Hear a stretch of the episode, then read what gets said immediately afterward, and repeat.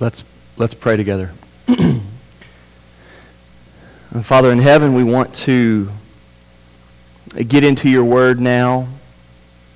Look and see what you're saying about you and who you are, about us and who we are, and find a hope in the midst of that, find the answer to life. Oh, Father, help us to see Christ today. Help us to see Jesus as the King, as the one we need. And Father, specifically today, as we are here in the middle of Mark chapter 9, which we began last week, Father, that we would be refreshed and encouraged and pushed on in the faith that we would be believing. Father, we ask your blessing upon this this time now. In Jesus' name we pray. Amen. If you would please turn the Bible to Mark chapter 9. Mark chapter 9, that's where we were last week. It's where we're going to be for uh, quite a while now. We're looking at uh, the second half of Mark's gospel. We began that last week. And today is a big one. It is the transfiguration. If you're new to church, maybe you've not uh, ever heard of the Transfiguration, and so I'm glad you're going to get to today. If you uh, don't read your Bible and you've never heard of the Transfiguration, then I'm glad you're going to get to today. The Transfiguration is as uh, big and significant and important passage in the Bible uh, as any other. It is a passage that shows us the great glory of Jesus. Many have called this the, the, the second most important passage in the Gospels, other than the glorified, resurrected Jesus. This is the glorified Jesus just there on a mountain. And he gives us a little window, a little picture, a little sign of who he really is.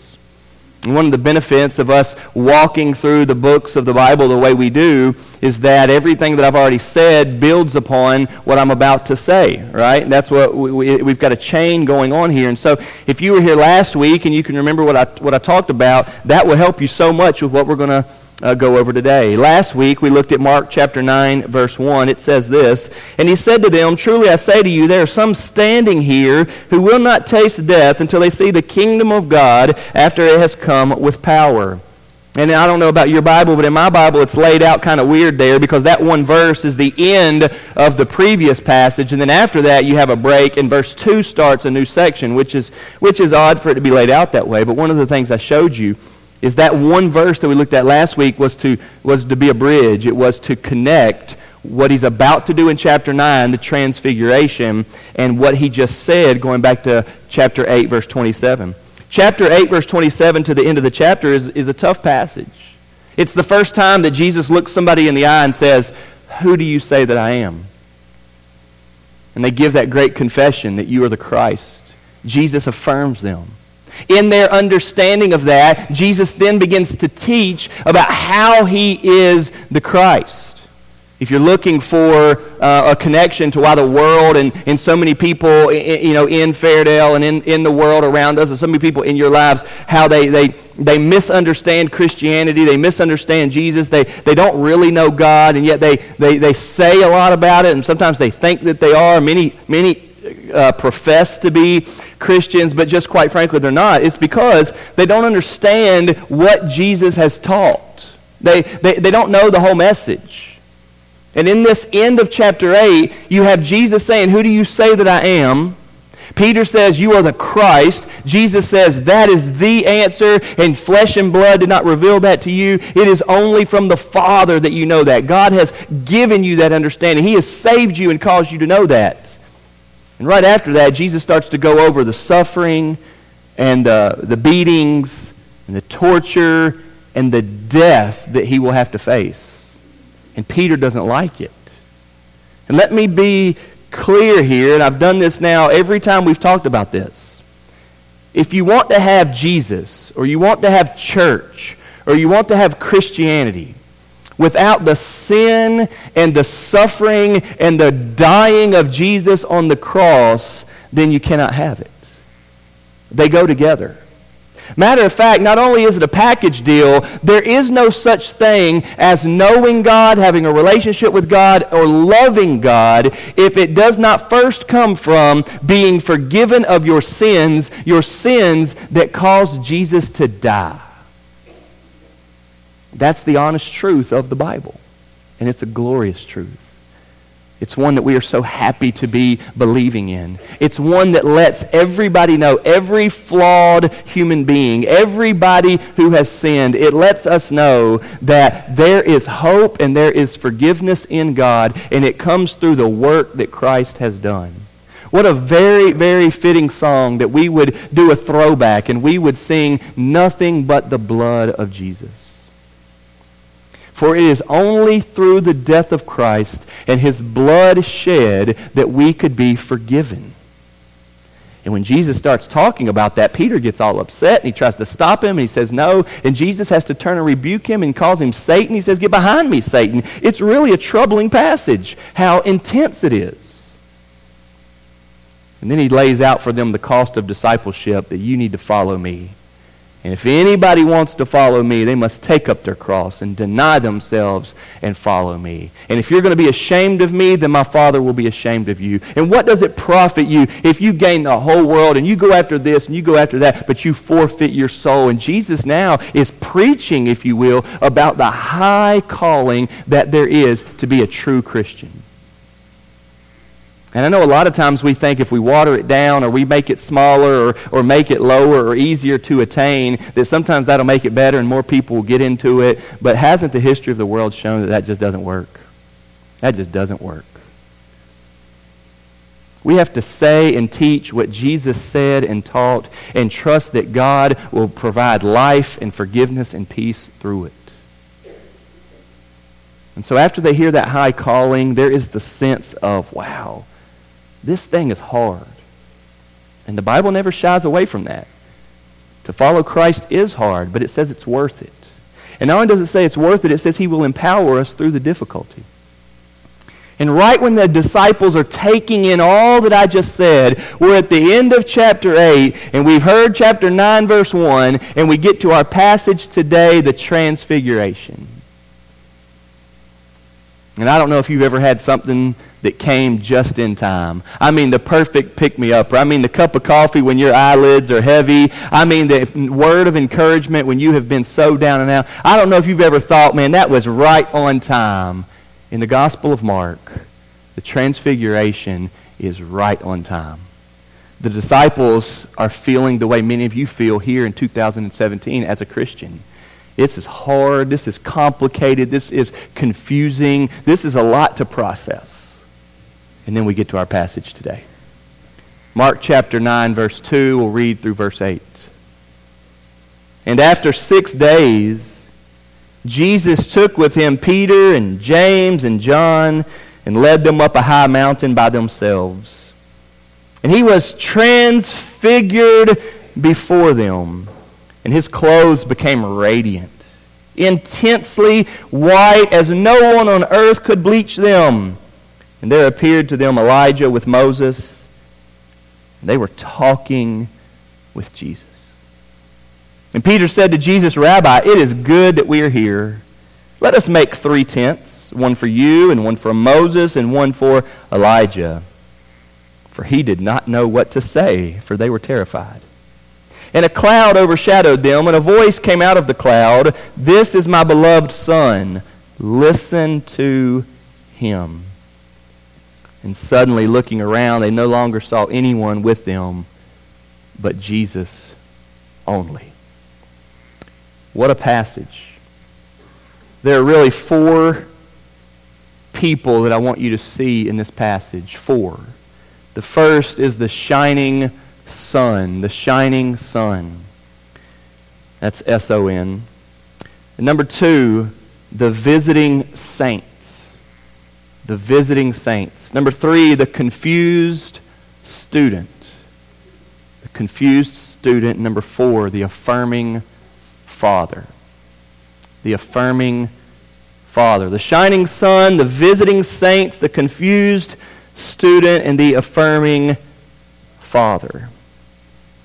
I've already talked to you about how this passage comes right in the nick of time it comes as a huge blessing and encouragement to the disciples. If you were to say at the end of chapter 8 that the disciples were heavy and they were worried and they were burdened, when you get to this part of chapter 9, they are loving it. Peter, not even knowing what he meant to say, says, It's good for us to be here, and recognizes that seeing God in all of his glory right there in the person of Jesus Christ is an um, unbelievable thing.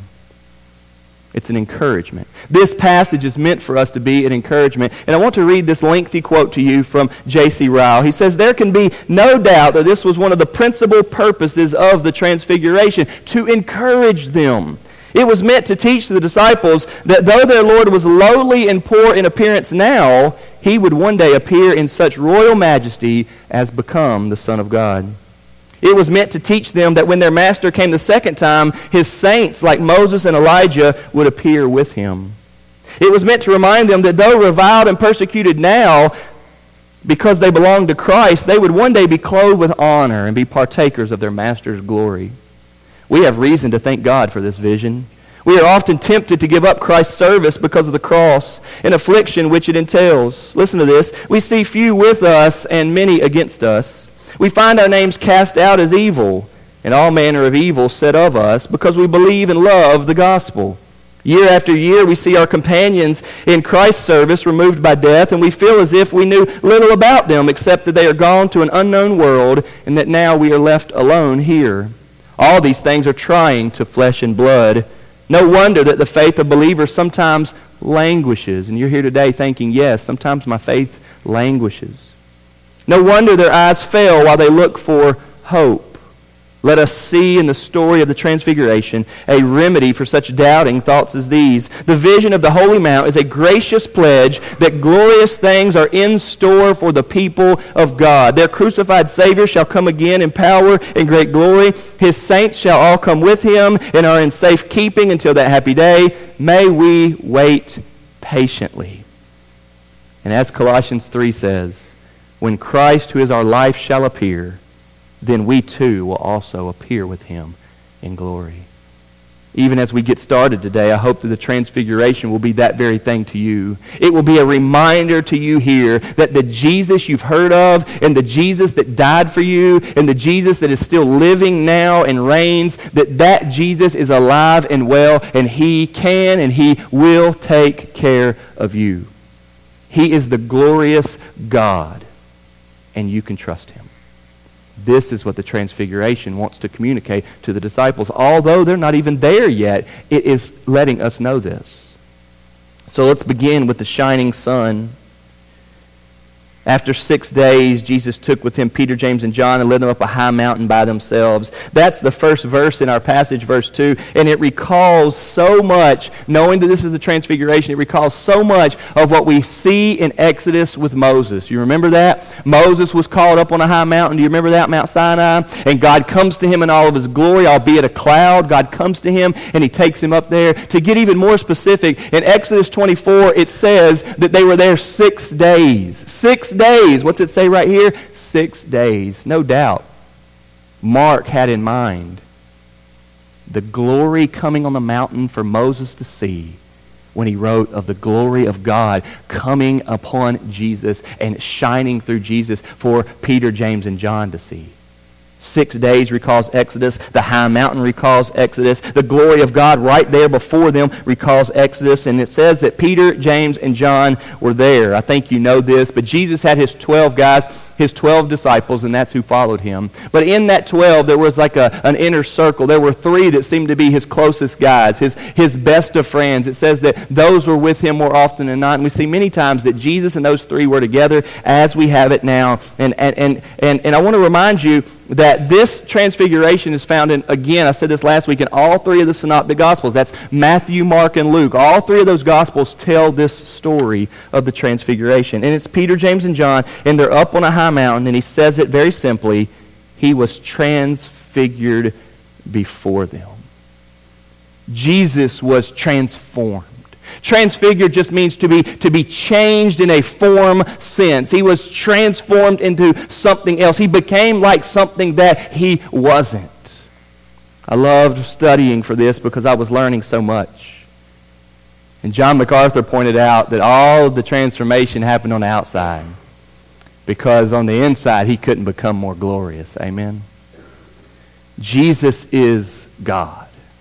And on the inside, it is through and through that he's God. But since he is also man on the outside, we may forget about that sometimes because he's so lowly and so poor and so humble and so not nothing to look at, Isaiah says. And he was so sacrificial and he was so, uh, so much of a servant that we didn't necessarily look at him and think, glory.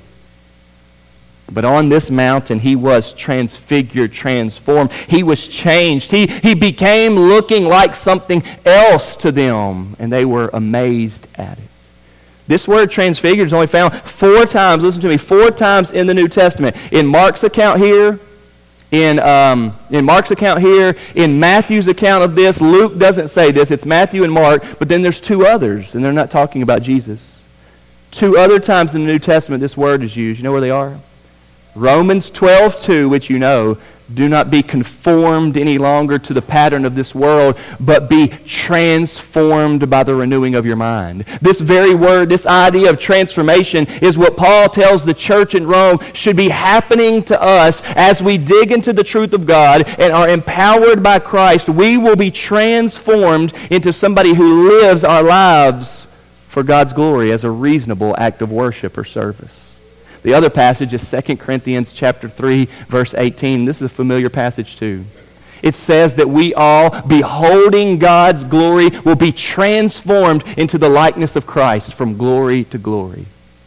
So we have four uses of the words transfigured or, or transformed in the New Testament, and two of them are transfiguration accounts where it says Jesus was transfigured, but two of them are, are, are in the epistles about what happens to us. Jesus here was changed. Well, what was he changed like? Verse 3 tells us. His clothes became radiant, intensely white as no one on earth could bleach them. And this is not just uh, an impressive thing. I want to remind you that throughout the Bible, time and time again, when God shows up, he shows up in a way that is light. Do you remember that? Do you remember the phrases in the Bible like the light shines in the darkness? Remember that? You remember when it says he was the light? Do you remember when Jesus says in the I am statements that I am the light of the world? Do you remember in Psalm 104 where it says God wraps himself in light and darkness tries to hide? Do you remember when they got the image in the book of Daniel of the Ancient of Days and it said that he was glowing white and his, his clothes was as white as snow, like the, the brightest thing they had ever seen? Or do you remember the beginning of the book of Revelation? And you don't have to turn there, but let me read it to you. John, the Apostle John, was on the island of Patmos in exile, left there to die because of his faithfulness to Christ in persecution. And while he's there, God gives him one vision. I turned to see the voice that was speaking to me, he says. The hair of his head were the hairs of his head were white like a white wool like snow. His eyes were like a flame of fire. His feet were like burnished bronze, refined in a furnace. And his voice was like the roar of many waters. In his right hand he held seven stars. From his mouth came a sharp two edged sword. And his face was like the sun shining in full strength. This is a description of Jesus. I don't know if you've ever been driving down the road and you're, you're going in one direction so the sun's not in your face, and all of a sudden you, you make a turn or the road curves, and next thing you know, the sun is right there. And a lot of times that morning sun is the worst, right? And immediately you reach for your sunglasses. Immediately you take your sun visor and flip it down. And immediately you start thinking, wow, that's bright. I can hardly see. Well, what a pale comparison that is to the full, all out, bright, shining sun. The Bible describes here and in many other passages that Jesus became like that. Jesus possessed in him the fullness of the glory of God, which was veiled to us in his humanity. Uh, but there on the mountain, he was transfigured and turned into every single bit of that. Notice again in verse 3 he became radiant, intensely white, as no one on earth could bleach them. In many ways, you might say this is an understatement. It's hard for us to really grasp what that would be like. Many of people have thought, man, I wish I could have been there that day and, and seen what that was like. Jesus in all of his glory. No doubt that that vision would have changed your perspective and changed your feeling and certainly motivated you and encouraged you and, and, and, would have been a, a shot in the arm, if you will, for you to go and live for Jesus. There would have been no doubting after that that Christ is the glorious God. And that's what happened. That's what happened there. We have the shining sun. But in this scene of Jesus shining, the next thing that happens is, is, is fascinating as well. We have the visiting saints. Look at verse 4. There in the midst of that appeared two of our heroes from the Old Testament from a long, long time ago. People that Peter, James, and John had never seen before. They died years ago. Elijah and Moses showed up. They were there. The Transfiguration account is fascinating because of the shining sun, but it's also fascinating because of these visiting saints. Now, there are not just four people up on the mountain, Jesus and Peter, James, and John, but there are now six on the mountain because Moses and Elijah are there. This passage is unparalleled with a scene in the New Testament. You've got the Old Testament heroes, you've got the leaders of the apostles, and you've got the Lord Jesus himself all gathered there together. And what were they doing? Verse 4 says they were talking with Jesus. Well, let me first talk about who it was Moses and Elijah. It's hard to figure out why these two. At first glance, you might say, well, the, the law and the prophets. Moses wrote the law, and he seems to embody everything in the law. And, and Elijah was one of the prophets, and he seems to be everything that the prophets were about. But I'm not sure if that's it. I mean, it certainly makes us think of that. But both were seen, listen to me, as great leaders of God's people. Both were seen, if you will, as great deliverers of God's people. Moses was the one who led the people out of slavery in Egypt, right? You remember that? The whole book of Exodus, Moses is the one who, who's leading them. As they're running from uh, Egypt and Pharaoh, as they're being set free, as they've been liberated, Moses is the one doing that. Moses was the one, if you will, that set them free. What about Elijah? Later on in the Old Testament, as the people of Israel had become idol worshippers and they worshiped this false god Baal or Baal, as they were worshiping him, Elijah was the one who went and challenged them. And you remember the contest at Mount Carmel. You remember when Elijah was the one who, who spoke up and said, No, our God will defeat you. And Elijah, all by himself, claimed God and said, No, my God will beat your gods. And he, and he went into that and he showed that God is greater than all the other gods. And it was an encouragement to the people that they can trust in their God, for he will overcome. God is a deliverer in that sense. There are many thoughts that come to mind when we hear Moses and Elijah, but these two great heroes of the Old Testament, Moses and Elijah, are now here on the mountain with Peter, James, and John. I want to remind you of some of the words of Moses. In Deuteronomy 18, Moses says this The Lord your God will raise up for you a prophet like me from among you, from your brothers. Moses is known to us as one of the greatest prophets, if not the greatest prophet. And yet Moses told us in Deuteronomy 18 that God will raise up for them a greater prophet. He'll be like Moses, but he'll be greater, talking of Jesus. On the mountain here, we have Moses and Elijah with Peter, James, and John. And what were they doing? It says here that they were talking with Jesus. Don't you wonder about that conversation? Wonder what they were saying. Well, Matthew doesn't tell us, and Mark doesn't tell us. But remember, I said it's in all three of the synoptic gospels. And if you look at Luke, you don't have to turn there. But if you look at Luke's passage, especially verse 31, listen to this. and behold, two men were talking with him, Moses and Elijah who appeared in glory and spoke of his departure, which he was about to accomplish at Jerusalem. Wow. They were talking of Christ's departure. They were talking, the, the, word departure simply means exodus. They were talking about Jesus' exodus. Listen, if the mountain and the glory and the six days and Moses and Elijah didn't have you thinking about the Old Testament exodus already, imagine that Luke tells us that they were talking about Jesus' exodus. Imagine. But Exodus just means departure. What were they talking about? They were talking about the death of Jesus.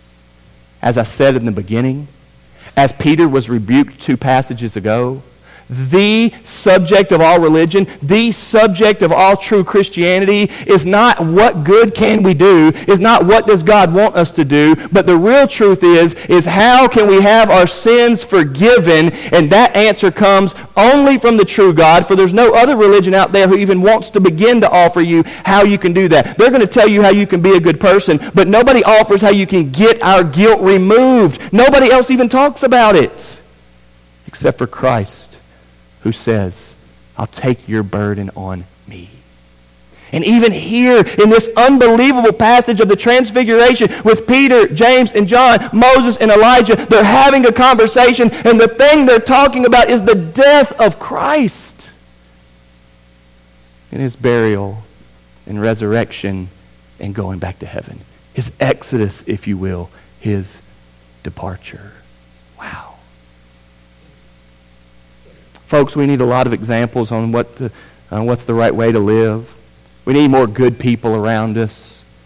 We need happy people. We need energy people. We need high energy people.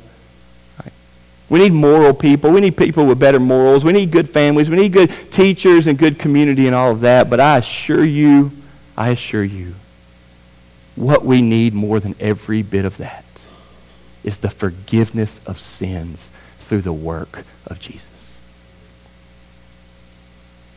We need to be forgiven.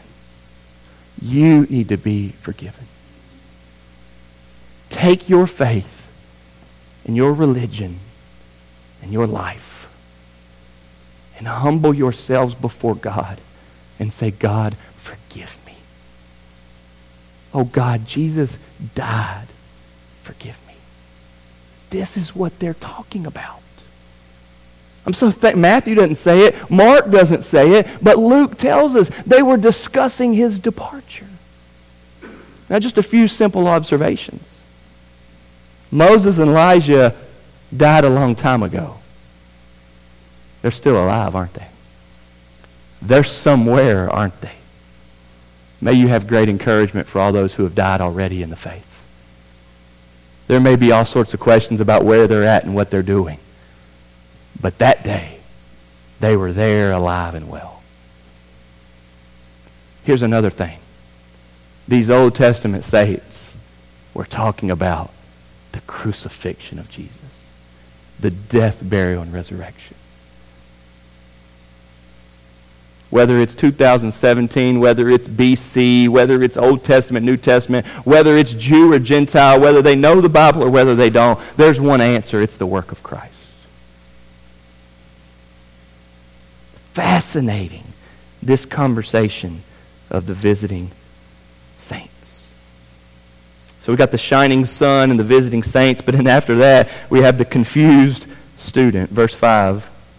Peter speaks up and says to Jesus, Rabbi, and this is why I said student, because he calls him rabbi, which means teacher. Teacher has a student.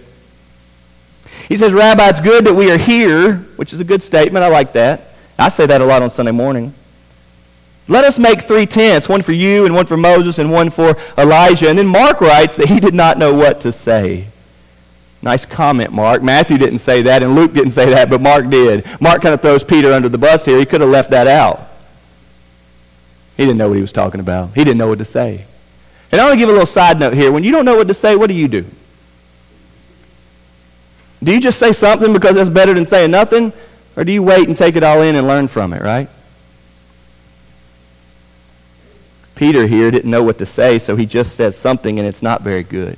Now, it sounds good at first, and many of you would have thought it's good too. First of all, he says, Rabbi, he calls Jesus teacher. It's good for us to be here. That sounds okay. And then he says, This is awesome. Let's build some tents here. Let's just, let's just live here. I mean, I don't know where me, Peter, James, and John, I don't know where me and James and John are going to stay, but you three guys will make tents for you all. Let's just stay right here. This is awesome. Which means, yet again, Peter's way off. Jesus had just told him, Mark chapter 8, verse 31, he began to teach them that the Son of Man must suffer many things, be rejected by the elders and the chief priests and the scribes, and be killed, and after three days rise again. That has to happen. And any type of church or religion or anything spiritual that wants to be about the good without the cross is bad, bad, bad, bad. And Peter's done it yet again.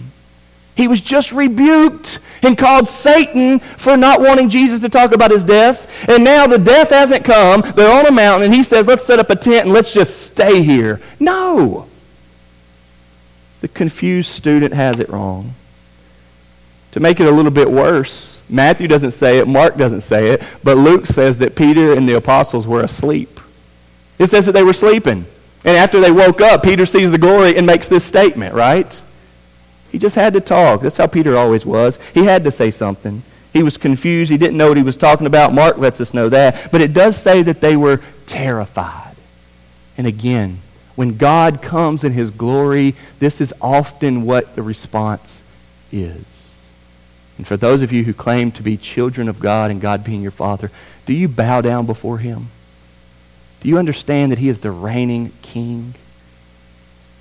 In John chapter 1, that passage that we read, where I showed you that, that, that John's vision and revelation was like this one, it says that he heard Jesus talk and he fell down on his face as though dead, only to be picked up by Jesus. Said, John, get up. It's me. So the proper response is to be afraid of God, but then to be comforted by God, knowing that God is a great God. And we see the same thing going on here. Again, Mark doesn't say it, but Matthew and Luke let us know that Jesus does say to them, Y'all get up. They were scared, but Jesus comforts them. The confused student here, Peter, along with the other apostles, is a big lesson for us. Listen to me. There is so much that goes on under the umbrella of, of church or religion or Christianity or, or this or that, and it's really just missing the point. Folks, when Peter, I'm sorry, when Paul wrote to the church in Galatia, the churches in Galatia.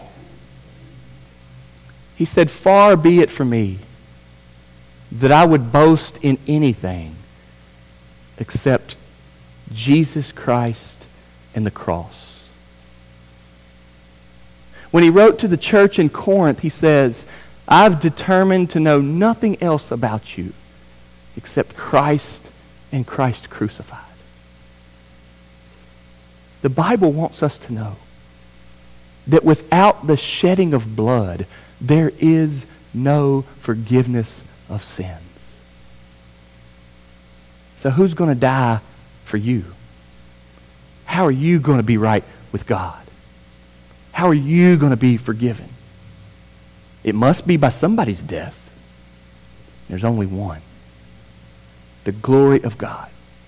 I think I just heard my Siri go off the shining sun, the visiting saints, and the confused student.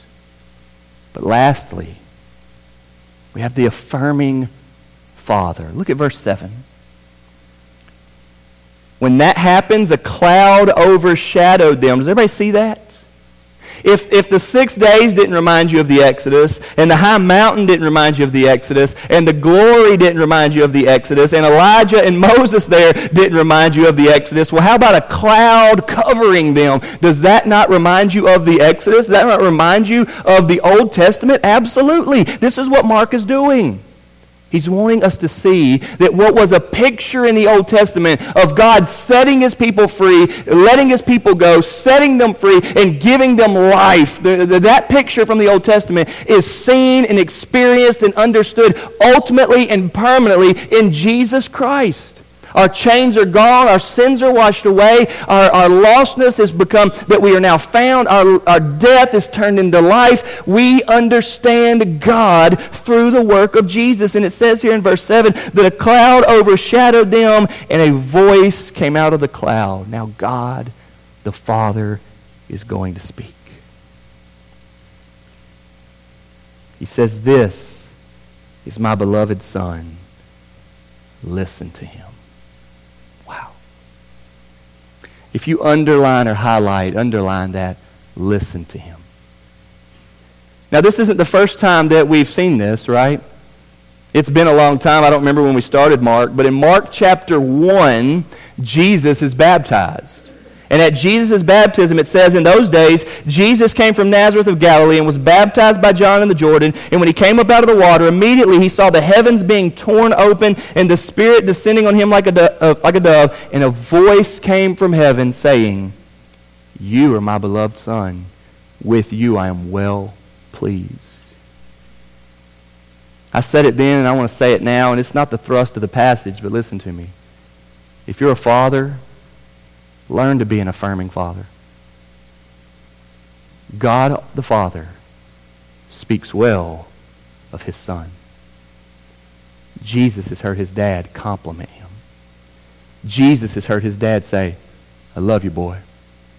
I love you, son. That's my boy. That's my son. I'm proud of you. I'm pleased with you. Do you see that? It's not the thrust of the passage, but we can't miss that. If you're a father here, I realize that it's, it's your thing to work, and I realize that you're tired, and I realize that somebody's got to be the enforcer, and I realize that these kids these days need a, need a, need a talking. I realize all of that. And, it's, and all that's good and right and fitting. But we also need encouragement. We also need an affirmation we also need a good word.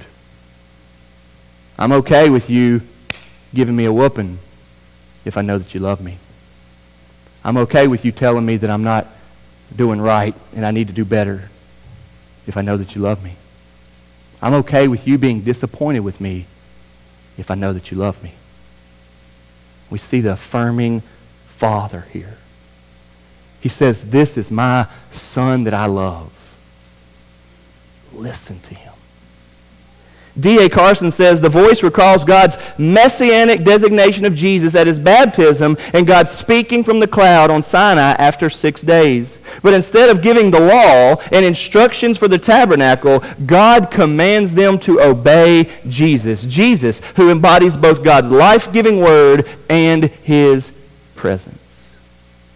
Peter, James, and John are on the mountain they see in his glory. Moses and Elijah show up. Then a cloud covers them. It's the most unbelievable scene we've yet to see in the New Testament.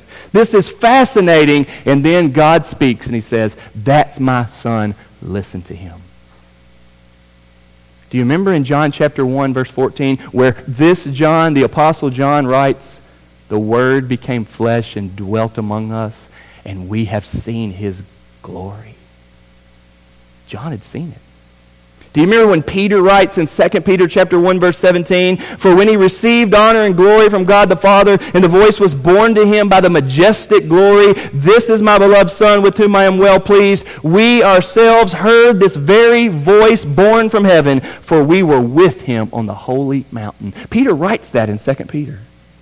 The apostles were taken back, not only by the shining sun, not only by the visiting saints, but by the speaking, affirming God the Father. This is the one. This is Jesus. This is God. This is God's Son. And then he says clearly, listen to him.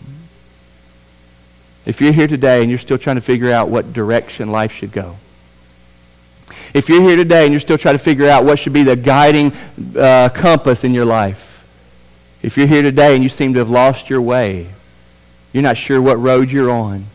If you're here today and you're not as passionate or as strong as you once were when you were baptized and, and you were deciding to follow Christ, would you hear the freshest words from God the Father? Listen to my son. I recently had a conversation with somebody in our church who's basically completely fallen away.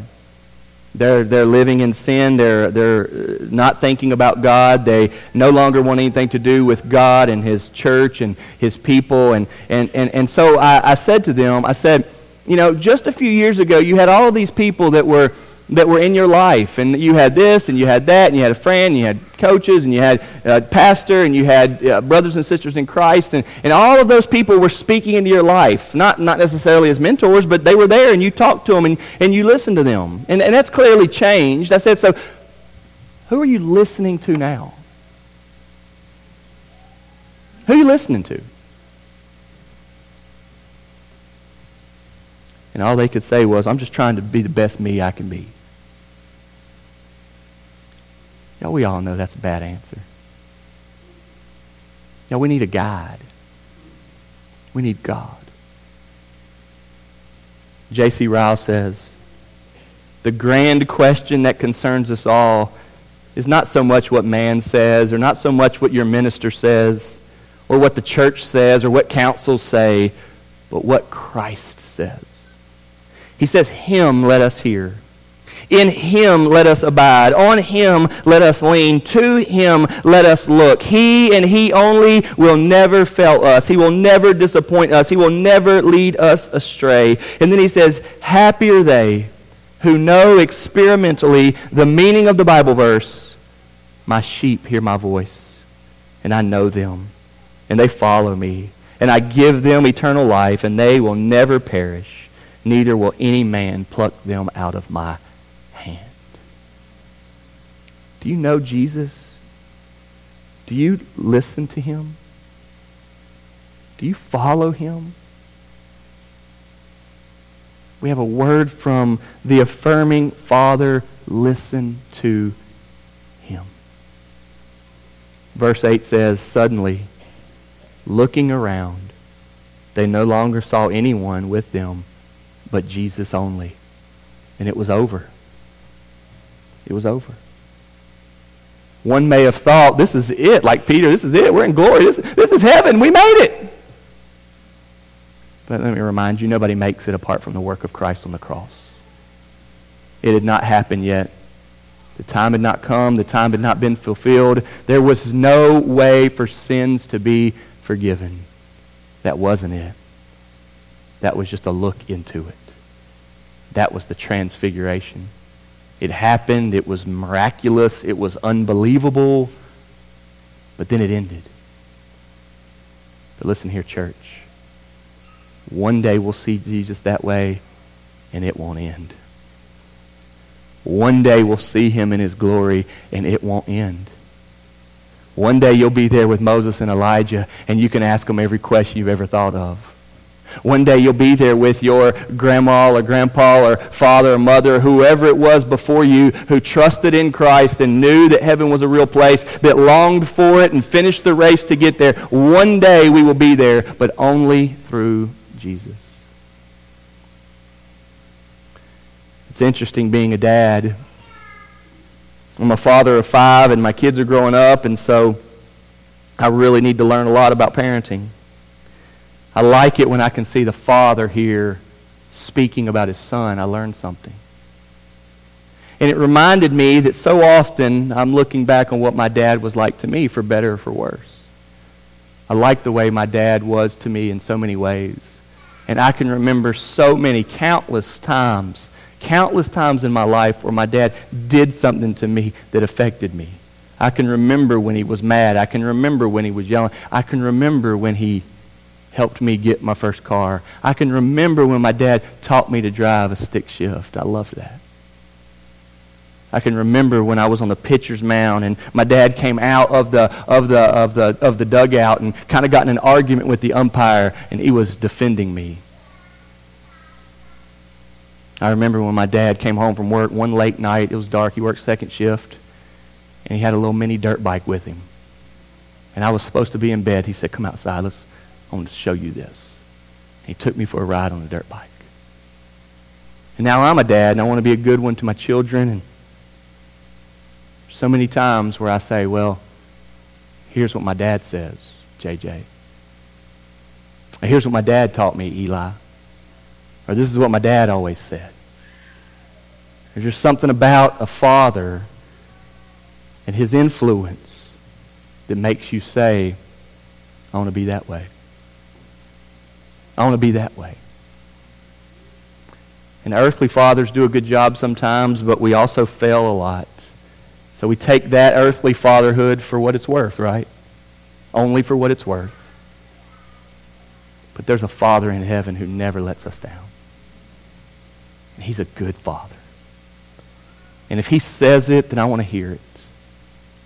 And when He says, listen to Jesus, folks, let's not complicate it. Listen to Jesus. Read the Bible. Be committed to church and hear him. And know that it is only through him where you can be saved. Let's pray. Father,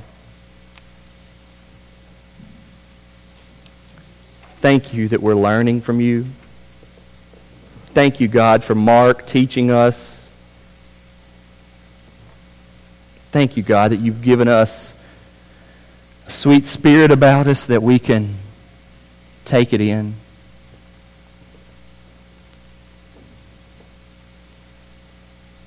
Father, we want to be saved. We want to know you.